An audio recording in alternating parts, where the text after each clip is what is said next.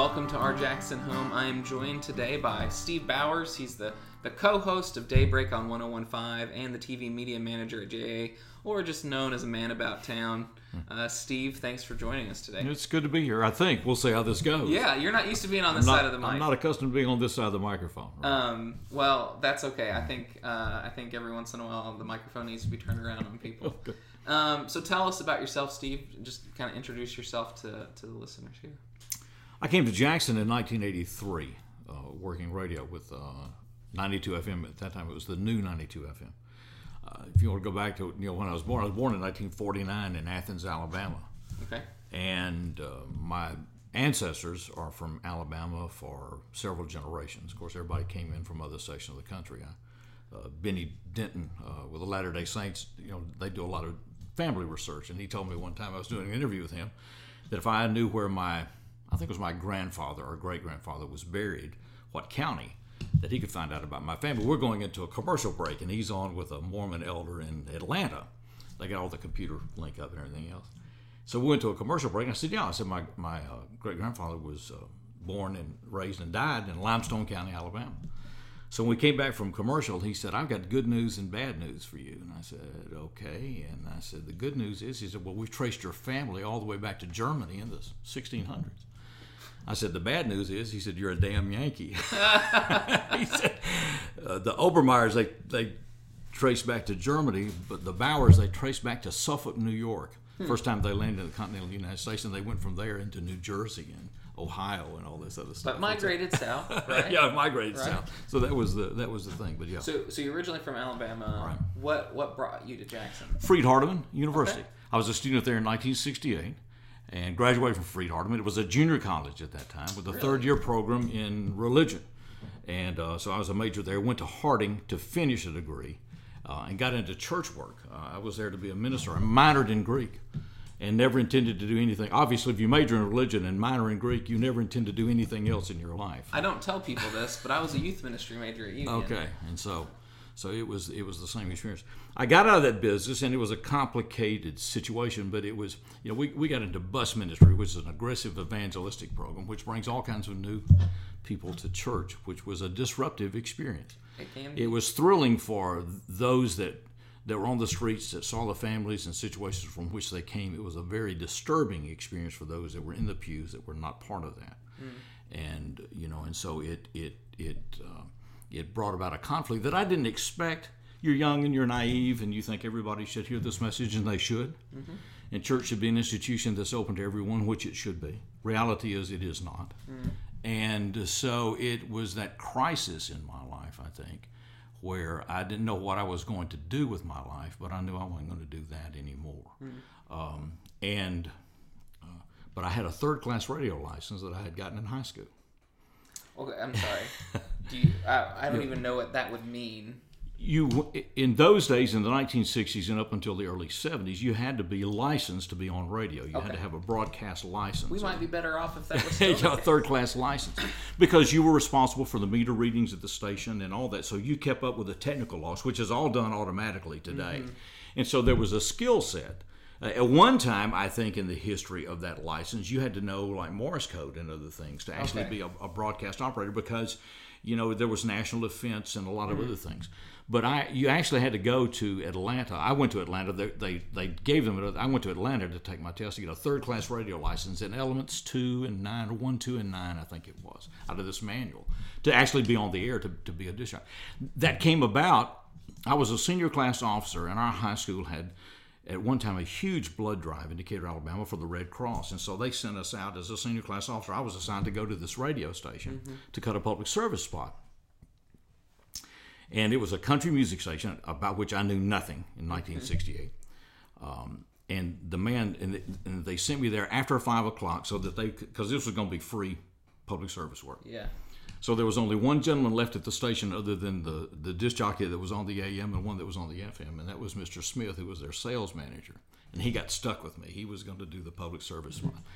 So he takes me back to the production room into which I'd never been and had those Ampex reel to reel recorders and all that stuff in those days. And uh, so we got sat down and he said, Okay, son, he said, Where's your copy? Well, I, I didn't I didn't know what he was talking about, and, Yeah. and I said, well, he said, well, where's your script? What are you going to say? And I said, well, I thought I would just do this, and uh, and so then he said, well, how are you going to time it or whatever? At that time in broadcast, they worked off of what they consider word appropriate counts for a 30 second or 60 second commercial. Okay. And the copy paper that they used had different spacings if you had pica type or elite type because it was done with manual typewriters. Mm-hmm. And I didn't realize, I look back on it now, there was a certain precision that they expected as far as pacing and everything else. And then, you know, and the fact that I hadn't done this. Yeah. And I said, well, I said, I was just going to watch my watch for 30 seconds. And uh, so, so that was kind of his reaction. He, he kind of rolled his eyes, and I know, looking back on it now, what he was thinking. I'm going to be stuck with this kid till midnight yeah. to get this commercial done, and it's free work, and I'll, I'm going to be late for supper. Um, so he said, "Okay, son." He said, "So he said, here's the mic and everything." He said, "You punch this play and record on the Ampex, you know, at the same time. If that red light comes on, then it's recording, and then you do whatever." So, so anyway, so he he left the, the room, and so I punched it. The red light came on, and I you know watched till it got like right here, and I said, "Hello, I'm Steve Bowers from Austin High School, and we're having a blood drive." And I went through whatever I went through, and after 30 seconds, I pushed stop, went and got him, and uh, brought him in, and so he reeled it back, stunned that I was already finished. On one take. Yeah, and rolled it back and played it. I don't know how it sounded. I don't remember any of that. But he said, "Well, young man," he said, "that was good." He said, "In fact, no," he said, "that was very good." And it's a pleasure to meet you. And so we left, and I never expected to see him. Yeah. Uh, I never expected to be in that station again, and was done. Uh, a few weeks later, I was working for my father, who had a service station uh, back when you had those things, and um, he got a call from Mr. Blizzard, who was the general manager of that station, saying that we're interested in talking to Steve, maybe about going to work with us. And he said, "I know he works with you, but he said if you could let him go in the afternoons and come up here and watch our people work, and then everything that we'd like to." train him and put him to work doing weekends and then do vacation fill-ins this coming summer because I was a senior in high school at that time. It turned out years later, uh, not years later, uh, weeks later, when I got to the station and, and started doing this, um, that Mr. Smith had taken that tape and had played it for everybody at that station, saying, "Hey, this kid did this in one take. You know, he may have some kind of knack for this. You know, we ought to give him away." And he argued with Mr. Blizzard that you know we need somebody filling in on weekends anyway, and you know doing Saturday mornings and Sunday mornings when nobody else wants to work, and uh, doing vacation fill-ins during the summer. And I think this kid deserves a shot. So he became an advocate for me Yeah. Everybody needs a good advocate. advocate. Yes, in your life, absolutely. And and uh, and so I did. I, I I went to work. I started going up in the afternoons. A guy named John Douglas Falk, who at one time managed 103 here. I into him years later. Uh, he was on the board, and so I watched him work. It was country station back when it was busy. I mean, you you queued the 45s and you kept the commercial log to the second.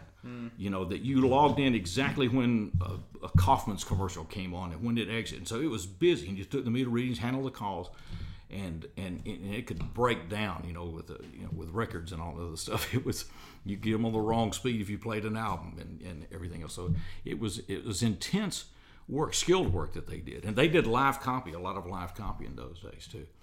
Uh, and so anyway, I trained with them. Went to Atlanta, took the test, got the third class license, and went to work with them. And I did it the rest of my senior year at high school on weekends, and then I did summer vacation fill-ins for them, and and left there never intending to do that again. do that again. Yeah. And uh, went on, and majored in religion, like I said, minored in Greek and all this stuff. When I when I decided I was not going to stay in the ministry, I didn't realize that I was walking out on all of my academic work. Yeah. A friend of mine got me an interview in Nashville with South Central Bell, and so I, I got my resume together. I, was, I went up there, and this lady was very, very gracious, very nice, and she was looking down through my work. My work history was church, mm-hmm. and my transcript was things like preparation and delivery of sermons, the history of Christian doctrine, and all this other stuff. Yeah. And she said, Mr. Brown, she said, really, she said, I don't see anything in your work history or in your academics that's really directly relevant to what we do. Yeah. And Of course, you know, they did a lot of different things, but but then she saw the Greek and she asked me, she said, she said, How much Greek did you take?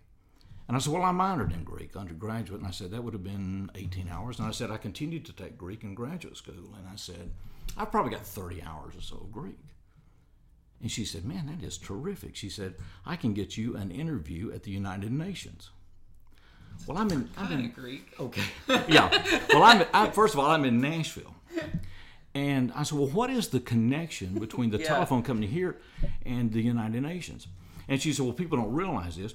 At that time, the interpreters, and I mean, the, when they were translating, they did it through phone patches." Interesting. And so she said they buy all of that. They had those. If you look back at those old UN photos, they had those telephone headsets that they would wear if, if somebody was speaking. And they were. And so anyway, they they used some kind of patching system. Well, they got all of that equipment uh, through AT and T South Central Bell. And so she said, I can't t- guarantee you a job, but I can guarantee you an interview in New York. And then that's when I explained to her that this kind Greek is 2,000 years old. And I said, even if it weren't, I don't speak it. I read it. I can read it, but I, I don't speak it. Yeah. She took my stuff and put it all back in her folder, handed me this, this folder with my resume, and she said, Mr. Bowers, she said, you have no marketable skills. Yep. So- and this is why I don't tell people I was a youth minister. yeah, right, exactly, exactly right. So, you know, tail tucked between legs, I moved back. I mean, I went back to, and I thought, well, what am I going to do? What am I going to do? And uh, and through a contact with a friend, uh, a couple named Bill and Nancy Morrow, uh, and she was from Jackson. She was a butler. They owned the radio station in Bolivar, and they they gave me a job there, selling advertising, doing commercial work. And so I started in in the fall of '76 in radio. And I did it for a long time just until I could figure out what I was going to do with my life. I went to work for Ben Enix in election, got in radio news, and that became the real forte for me was was being a news guy on radio. And um, that's how eventually, because I worked in Adamsville and and uh, Savannah and, and um, Milan, and and, and when uh, Jerry Adams and and uh, Jack Hendrickson came out of Lebanon and bought they bought the FM in Milan, AM and FM in Milan. I was working another AM that's no longer on the air for a gentleman named Carl Swafford who I worked for in, in Bolivar. Anyway, when they bought that station, they heard me on the air and, and gave me a, a, a news job. Jack Walker and I were the two first news guys at 92 FM when it came to town in 1983. And, and when I say came to town, they couldn't transfer the, the operation at that time. The FCC wouldn't let you move out of your city of license. Hmm.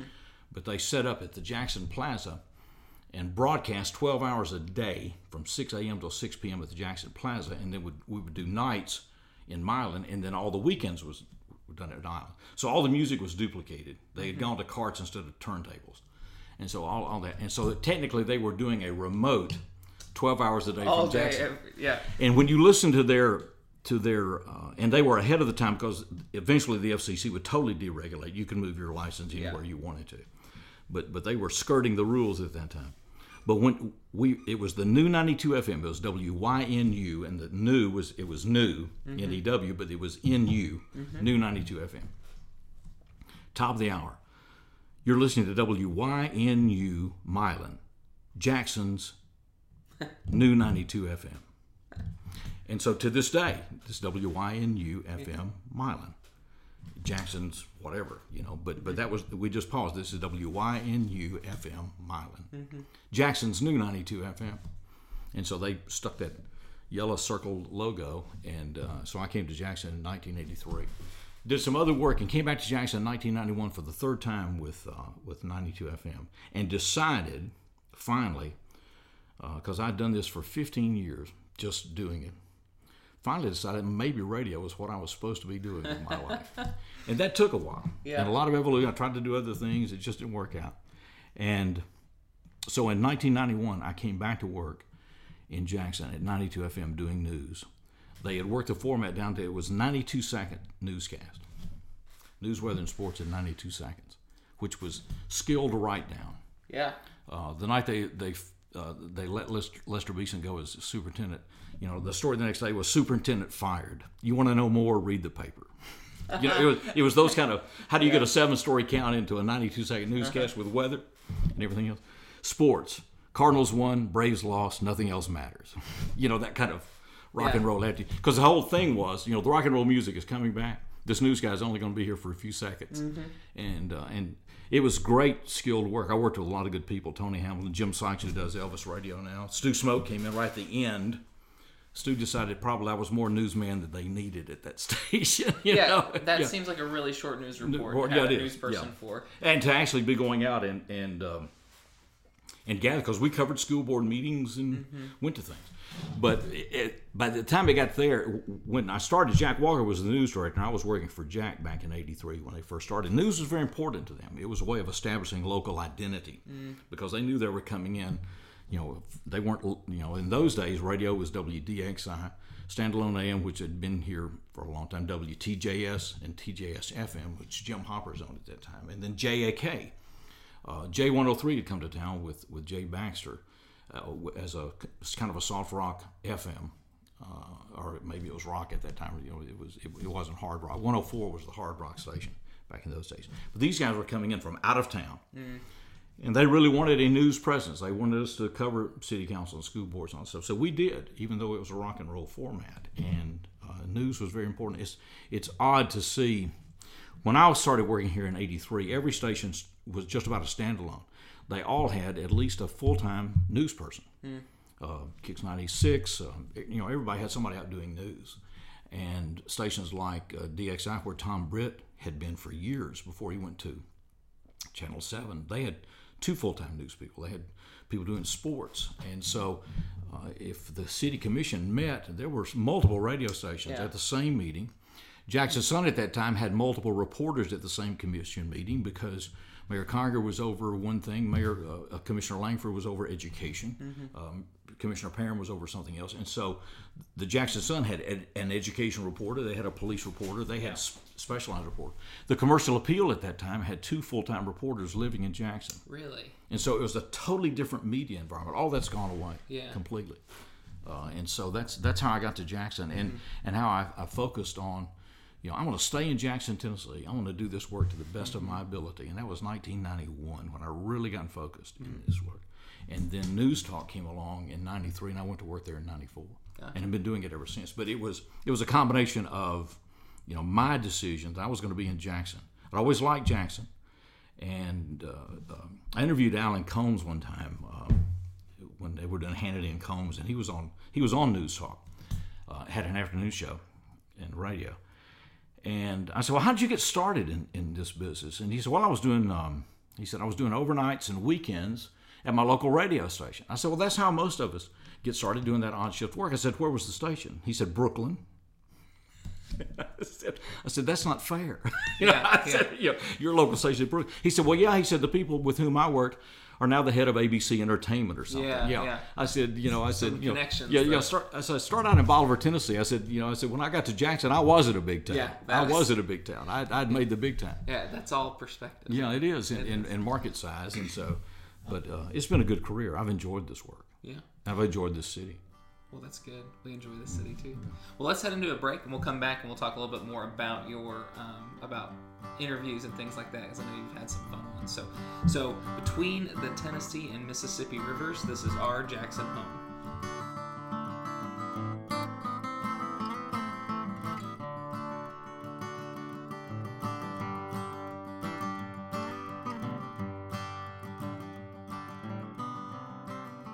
And welcome back to our Jackson home. I'm here with Steve Bowers, who uh, currently is a co-host of Daybreak on 1015 and TV and media manager at JA. But he also, you also had your own show on 1015 for many years, the afternoon show. Um, what? Uh, so, what was having your own show like?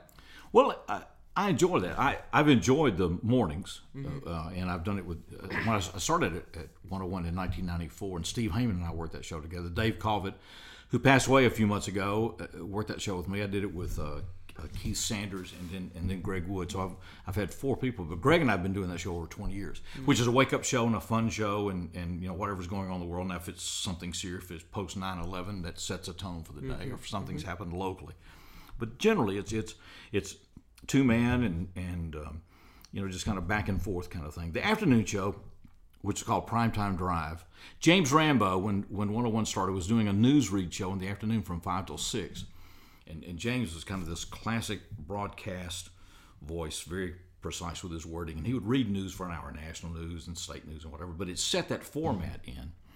And so I started five to six, then went four to six, then eventually went three to six.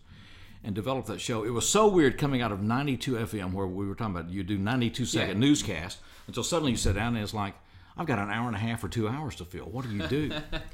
and so I, I did a lot of interviews um, and, and started developing that into the format. I enjoyed doing interviews with people and I found it a way of, uh, of exploring topics that you wouldn't get into on, on your own, or if you're if you're, you know, Bill Way's been at that station since it started and does a totally phone-in show. Yeah. You know, and I've always told people, I said that's kind of like surfing, and I'd rather water ski. I'd rather have some kind of mm-hmm. direction, you know, to, to say I'm going to. Now I don't know if, if I'm talking to you where this interview is necessarily going to go. Yeah. But this is what I'm going to do for the next 15 minutes. Yeah. And so it's set it in, and so it's it's a different approach. There was a there was a, a guy named Michael Jackson that was a host, I think, out of California years ago in talk radio, and he did interviews every day, and and he was carried by one of the talk stations in Memphis, maybe been HBQ or someone. I forget where I heard him, but I liked that.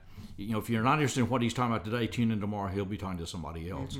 But but I like that idea of conversation with with people um, because I think most everyone has something to say if you can get them to say it or find out Yeah. what it is. So they have a life story or experience if you can get them to share it. And I always enjoyed doing that work. And so that became a, a lot of the content of that afternoon show. And I, I really enjoyed it.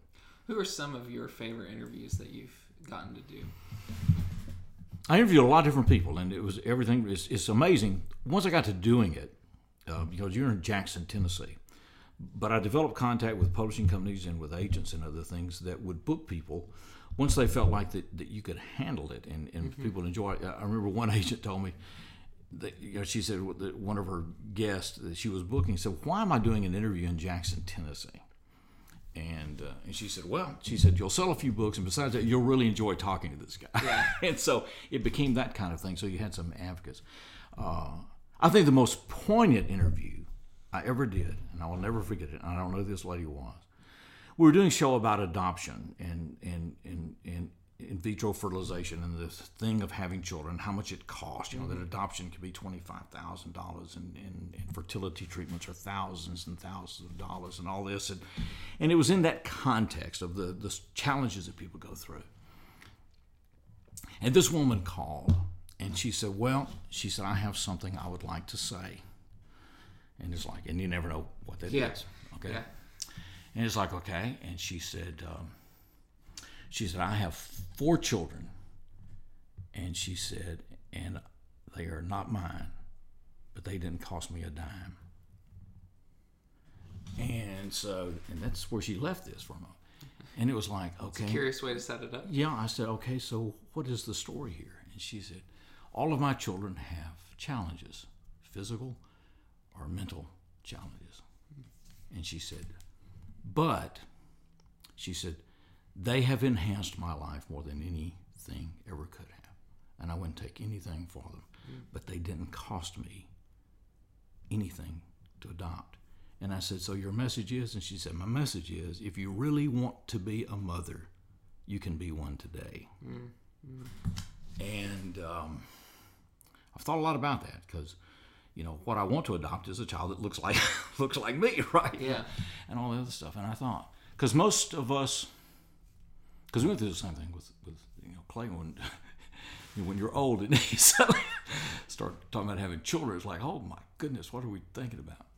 Uh, I've thought a lot about that. Not everyone could do that, obviously. I mean, that's a special calling in this life. But I haven't forgotten the point. If you really want to be a mother, you can be one today. There's a child out there that needs a home. And uh, so I thought, obviously, that has lingered with me 20, 20 something years. I don't know who she was, never talked to her again that I know of. And I've wondered how those children are and where she is today. Um, one of my favorite interviews was Helen Gurley Brown, Cosmopolitan Magazine, for this reason. Now, I forget why we set the interview up. I think Keith Sherley booked that. Um, and I don't know if she was had a book out or something. I forget what it was, but anyway, then, you know this Helen Gurley Brown, Cosmopolitan Magazine, main most women's liber, and all this other stuff in the world. This interview is going pretty well. I mean, you know, we kind of hit it off, and you never know when, you, Yeah. especially when you're talking to people in New York and, and all this other stuff, and, and like I said, and, and you know, sophisticate and all this. And uh, and so she finally asked. She said, "Well, where is where is this radio station? Where are you?" And I said, You're not going to know where I am. I said, I'm, I'm in Jackson, Tennessee. And she said, I know exactly where Jackson, Tennessee is. And I was sitting there thinking for a moment. I said, If she tells me she's been to the old country store, you know, I said, How would you know where Jackson, Tennessee is? And she said, I'm from Arkansas.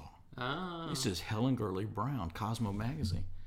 And I said, Well, child, you have covered your tracks well Yeah. you know yeah and so it was just uh, you know one of those one of those moments and i thought uh, it turned out to be a, um, a, a delightful interview. I don't know i've interviewed a lot of people. Um, Most What- famous person, maybe. you know she, she would be you know i mean you, if you get into actresses and actors you know linda evans you know, was on dynasty you know which i was thrilled to get that interview. She was- she, she did a book and, and performers. When carl perkins was ill um, and we did two specials.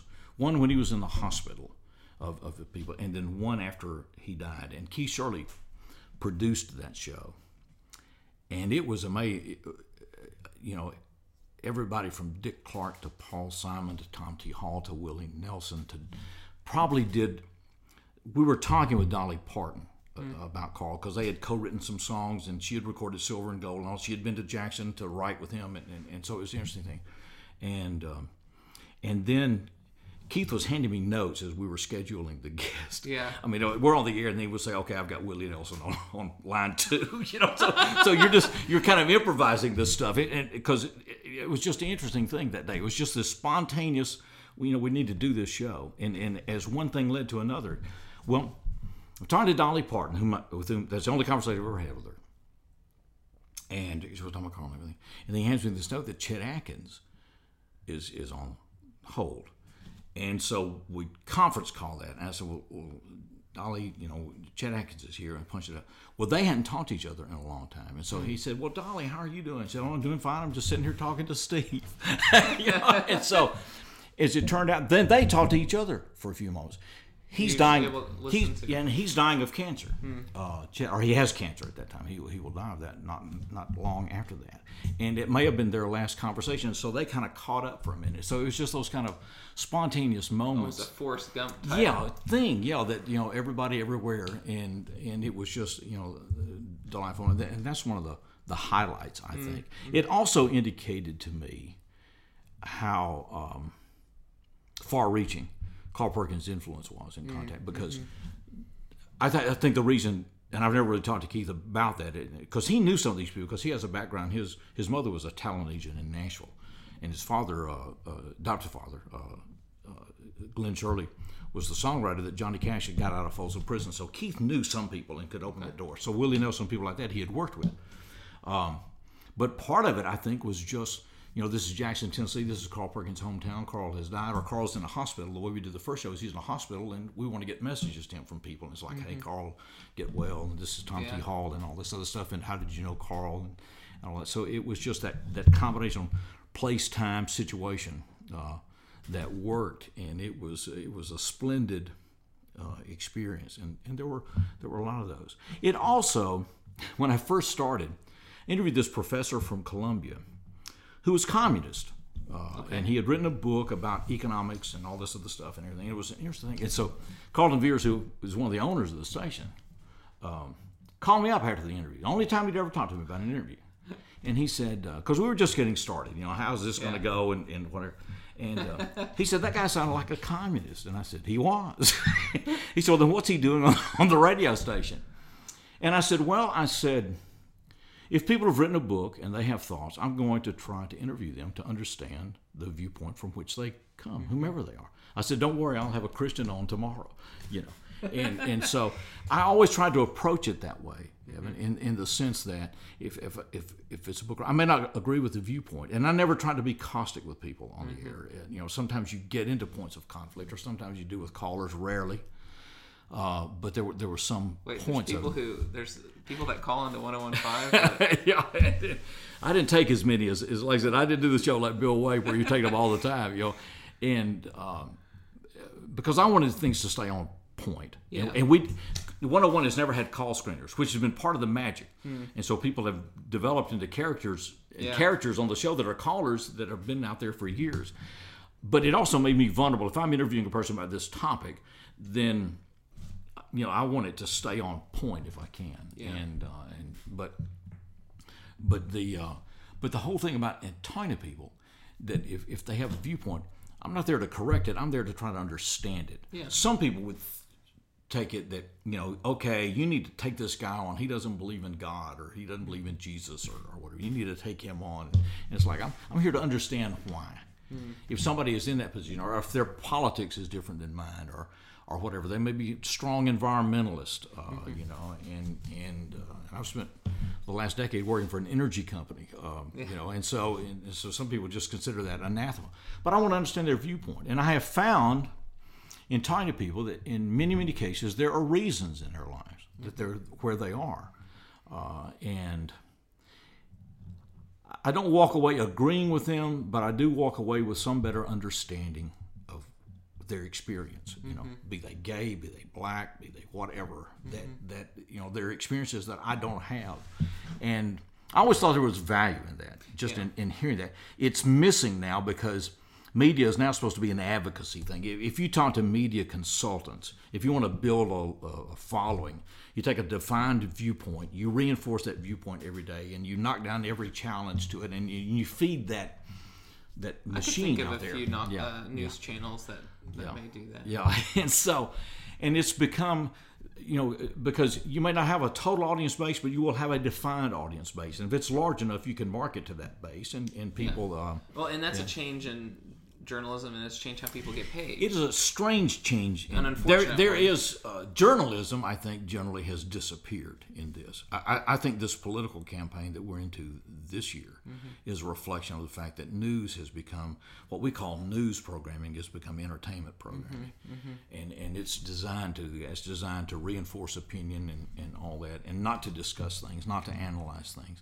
I think we're missing a lot, and I think the media has surrendered the collective voice that it had out there at one time, uh, and is, has opened itself up uh, to being challenged. You know, conservatives will dismiss a, a, a media entity as, "Well, that's just liberal media," okay, Yeah. and then and then the, the other side will do the same thing. Well, that's just conservative talk. That doesn't mean anything. Uh, That's just conservative talk. It's endorsing him, and it's it's sad that. Uh, that there was uh, an attempt at one time to try to find what you consider to be true or at least factual, and and and it's um, uh, and that's a that's a challenge. I had a student in journalism one time to send me a questionnaire, and it was it was one of these things of like, why can't news organizations just report the facts rather than and I said, well, let me, and, and, and I, I had an opportunity to talk to this student later. I said, let me give you a fact. The building inspector in Jackson retired. That's the fact. That's okay. boring. Okay. Well, it's not. It's boring. It's just that's the truth. Yeah. Okay. And the city will issue a press release saying that uh, that you know Steve has decided to pursue opportunities in the private sector and has resigned his position. Okay. What's the possibility that he was asked to leave? What's the possibility that maybe rigid enforcement of building codes had ruffled feathers here? Is that part of this story? Okay. And and my my feeling is yes, it sh- can be, should be, if you can confirm that, or at least right. And so that, but to some that would be okay. Well, that's you know, I, and, and so I don't want to live in a press release world where uh, you know, uh, and I don't want to live in a world where it's just immediately based on political viewpoint, somebody's motive is accosted out there, and uh, and He so it's voted for the other guy. Yeah, yeah, you're right. And so I, I don't know. I, I'm I'm at a loss. I've lived too long. Most of the things, you know, if, if you're born in 1949, most every assumption of life in 1949 is now obsolete and gone away. The, the role of men and women, black people, white people. I mean, you think about Alabama in 1949 when I was Yeah, born. very different place. Very different place. Uh, the role of women very different. The expectation of family and, uh, and all this, and our expectation of how we're going to live. I mean, you look at per capita income in West Tennessee in 1950, and look at it today. Houses we live in, the way we drive, multiple cars. I mean, we had one car in our family until I was 16. Yeah. And I was uh, had an opportunity to, be- to be working, get one. My mother and I got a driver's license about the same time. She lived most of her life without driving. She died at 44 and, and didn't get a driver's license until she was well into her 30s. And and so it's it's like that's just a totally Different. different world and, and and so that's that's what i'm seeing in this journalism world now and media and the place of it uh, and the fact also the advertising base is shifting and the institutional investment you know it costs money to run huge newspapers and everything else and they're all going through that that let's do with less Yeah. kind of thing, and we will suffer for that. I think something will replace it out there, but we'll have to learn, I think, in our own lives how to evaluate this internet and all that. And you know, just because it's in print doesn't necessarily mean it's true wherever mm-hmm. it is on. You know, but like I said, we live in a world, weird world that. You know, I don't believe anything in the New York Times, but you post something on the internet and I'll quote that as true. you know, and so it's like, what happened to us? And I think, like I said, and I think this year in our politics, we're paying the price for that. Yeah. Right? We've got we've got what we asked for. This is showbiz. This is showbiz. Let's head into our last break and we'll come back and we'll talk about City of Jackson in particular. So, from our front porch to yours, this is our Jackson home.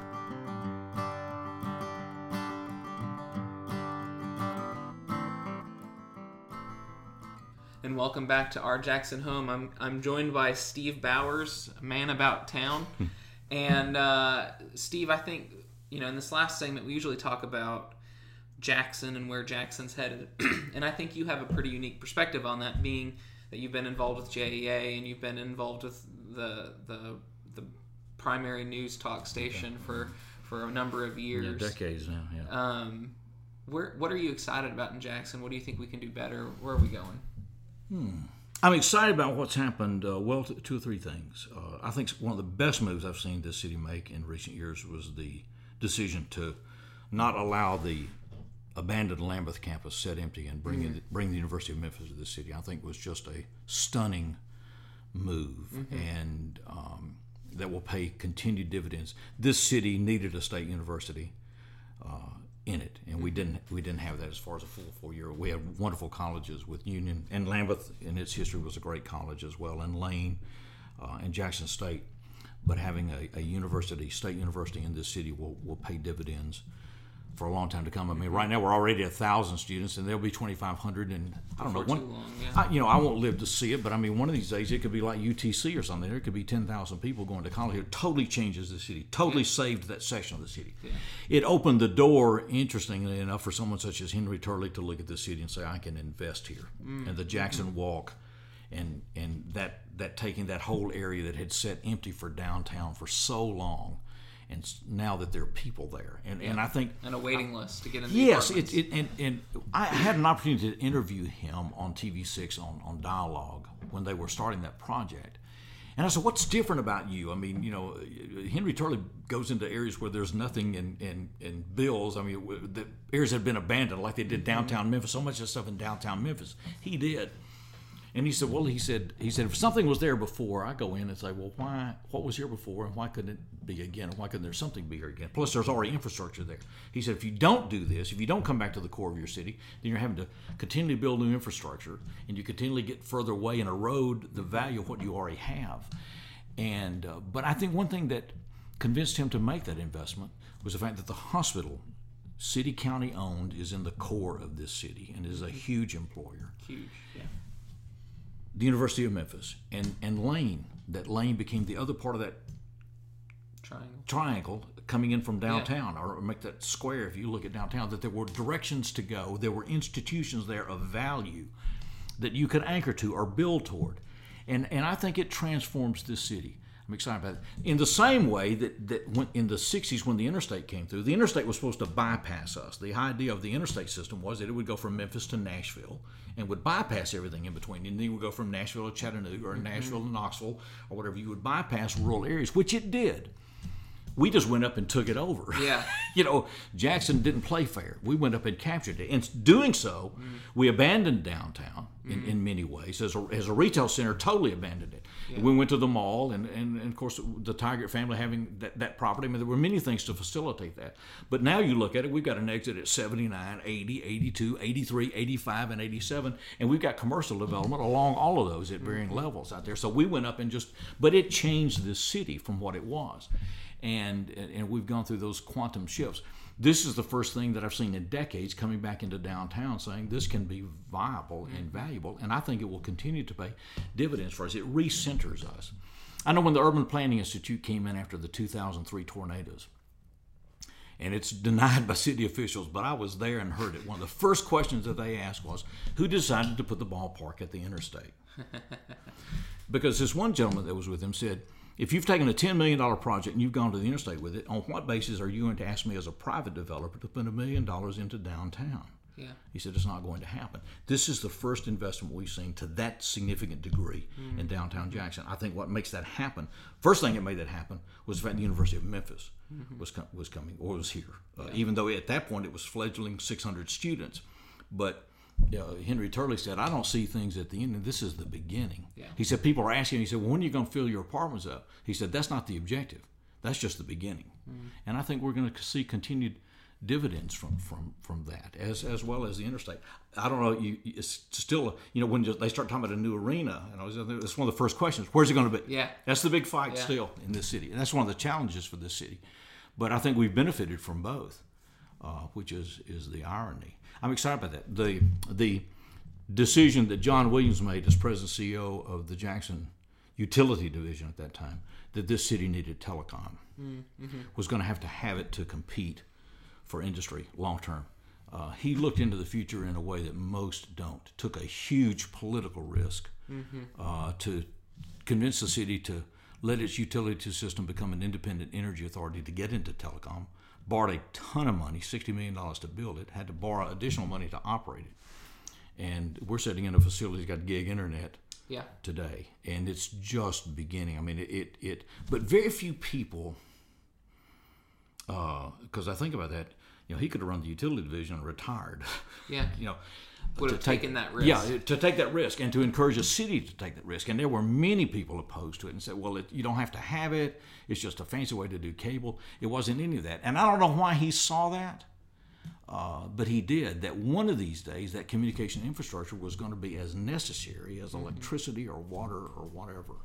And, and, and position this. This was the first city in Tennessee to have fiber to the home. Chattanooga did fiber to the business district. This city did fiber to the home and uh, we haven't promoted it as aggressively as we should have. But it's going to continue to pay dividends. Those are the, the, the big things. The thing that I think that's a continued challenge is the fact that educationally we have resegregated ourselves in this community, and and the, the school system is is a not totally, but a predominantly African American. The city is not predominantly African American. The county is certainly not predominantly African American, but the school system is and, uh, and and that sets up certain challenge, challenges. Uh, first of all, in building, I think cohesive public support for investment in that, uh, and and then just dealing with the, the fact that that uh, that that this this is not a community education system as it was even in the days when it was segregated. It was still Jackson school system or the county school system or, or whatever, and there were challenges there.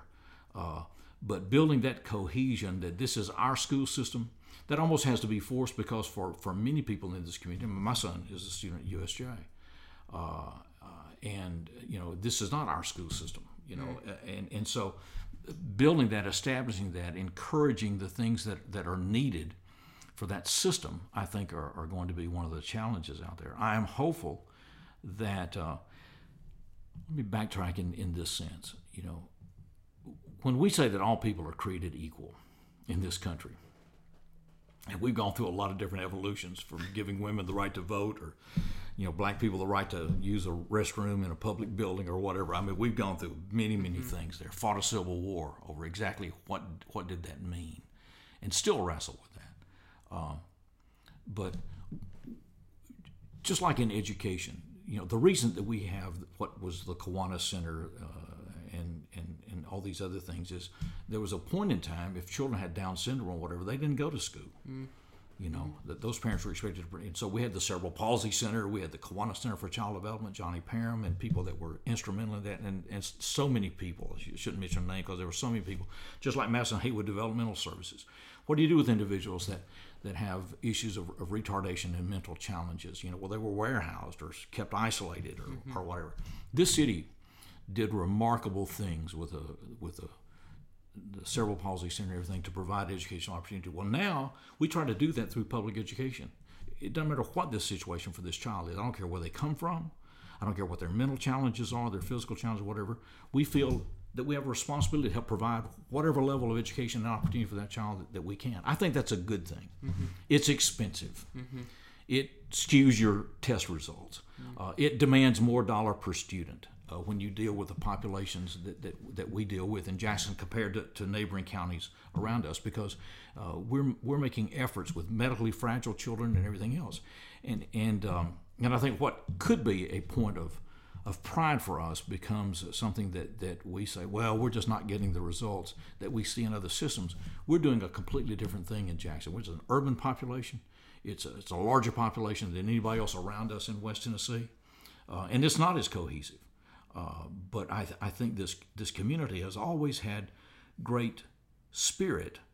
Uh, I think we've gone through a couple of de- of decades of um, of retrenching from from that. I think at times, and it that makes me sad. It's it's almost like you know we we built the Oman Arena in the late '60s and opened the uh, opened the Civic Center in like '73, built it in '72 I mean, within five years, we had two massive public works projects. Mm-hmm. We're still using those facilities. We haven't maintained them the way we should have, but but we've you know that's the city that I wanted to move to. You know, it, it was like Jackson it, in those days. Is like if not us, why not? Mm-hmm. Uh, and and I think we have many remarkable assets and resources. We have a wonderful culture here, a very diverse culture that ought to benefit us. Um, it's just whether or not we can pull it together. Mm. Well, Steve, that um, I don't know that anybody would disagree with you on either of those points. Mm. But Steve, thank you so much for joining us today, and thank you for uh, helping to make Jackson a better place and choosing to call it home. Well, it's. Uh, I've always wanted to be a part of this city. I like this city very much. It's been very good to me it, through some many strains in my life. Because, like I said, I went through pendulum swings. I look back on some things now and I'm terribly embarrassed by them to, mm-hmm. to have been there but uh, always been pleased to be a part of Jackson. Glad to glad to be a Jacksonian and look forward to great things for this city. I appreciate this opportunity. This, you've made it being on the other side of the mic as easy as it could be. Today's podcast was hosted by Kevin Adelsberger. Our intro music was performed by Aaron Harden. It was recorded live at The Co. To find out more about The Co, visit their website at www.attheco.com. To find out more about our Jackson home and to read more about how amazing Jackson is, visit ourjacksonhome.com.